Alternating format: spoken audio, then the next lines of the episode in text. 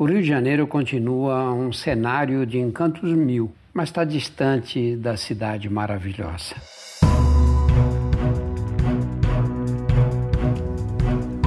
Olá, eu sou Drauzio Varela e aqui você vai ouvir outras histórias.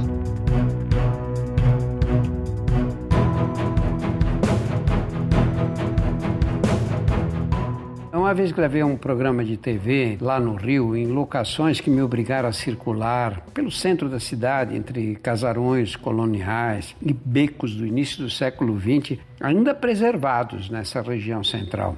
Nos espaços entre eles, de repente você vê uma montanha. O sol não dava um minuto de trégua, parecia um crematório. E nós gravamos até tarde, até umas sete horas da noite, sem parar para comer nada, né? Eu tinha acordado às 5 da manhã em São Paulo. E aí, quando eu entrei no carro que me levaria de volta para o aeroporto, eu estava cansado, com fome, com sede e com aquela sensação pegajosa no corpo que parecia que tinham derramado um garrafão de cola. Na frente do cemitério São Batista, que fica em Botafogo, o trânsito ficou congestionado. O motorista ficou impaciente, mas eu não. Eu, eu enfrentei aquela diversidade com a resignação paulistana. Aí, num dado momento, eu comecei a ouvir um batuque que vinha do fim da rua, a rua do cemitério. Quando a gente foi se aproximando devagarinho, porque o trânsito estava parado, eu pude ver que ele se originava num botequim abarrotado de negros e brancos que pulavam e batiam nos surdos e tamborins com a energia do herói que cumpre a derradeira missão da existência. Mulheres de calça agarrada e ombros de fora cantavam com os braços para cima e requebravam na calçada. A alegria que vinha do bar deu um coice no meu mau humor. Tive ímpeto de descer do carro, pedir uma cerveja com um sanduíche rico em colesterol e chegar perto da folia.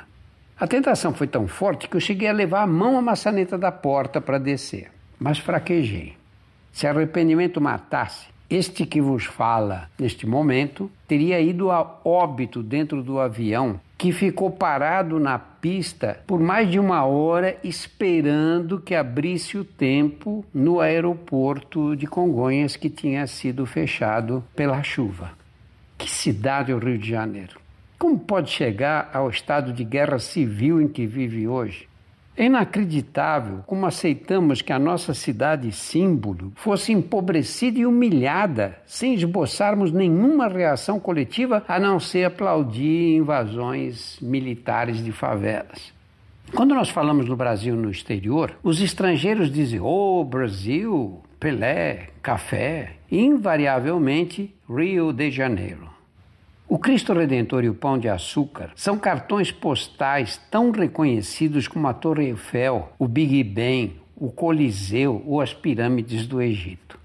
Pensa bem, olha, quantos milhões de dólares um país precisaria investir em publicidade para tornar uma de suas praias famosa como Copacabana ou Ipanema, reconhecidas no mundo inteiro? Não fosse a violência urbana que é uma doença contagiosa, haveria no mundo um lugar com mais atrativos. Que fortuna o país amealharia com a invasão dos que sonham em conhecer o Rio de Janeiro? Não é possível que nada possa ser feito para retirá-la da situação em que se encontra. É vergonhoso saber que o tráfico e as milícias arregimentam menores num sistema de trabalho que é anterior à promulgação da Lei Áurea.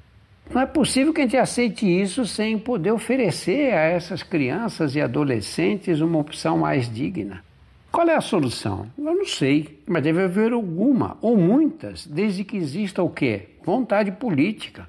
Por exemplo, sei lá, incentivos fiscais tão generosos quanto sejam necessários para que empresas ávidas de mão de obra se interessem em montar unidades nas áreas carentes melhorar as condições das escolas, criar programas federais e estaduais para investir em infraestrutura e treinamento de pessoal, prestigiar e moralizar a polícia.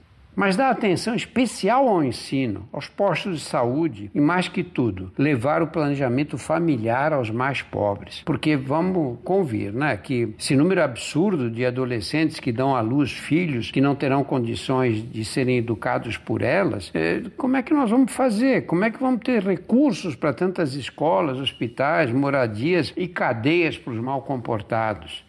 Eu tenho consciência de que o desabafo pode parecer quixotesco, né? mas não consigo me conformar com o fato de que um país onde o cidadão é obrigado a recolher impostos abusivos como o nosso esteja condenado a ver passivamente a sua ex-capital cair nas mãos da malandragem, da bandidagem. Olha, Berlim, Hiroshima e outras cidades que os bombardeios transformaram em entulho foram reconstruídas em poucos anos. Hoje é possível você andar com insegurança em ruas que no passado eram muito perigosas. Não aqui, mas em Nova York ou Chicago. Por que não surge um programa ou sequer uma ideia decente para reduzir a violência urbana entre nós? O Rio é a nossa cidade mais conhecida no mundo. Ela é como a bandeira brasileira, um símbolo ligado à identidade do país.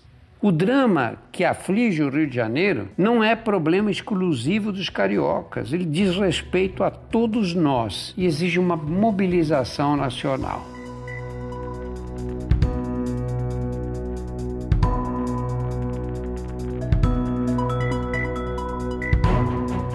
Semanalmente estarei aqui para contar outras histórias.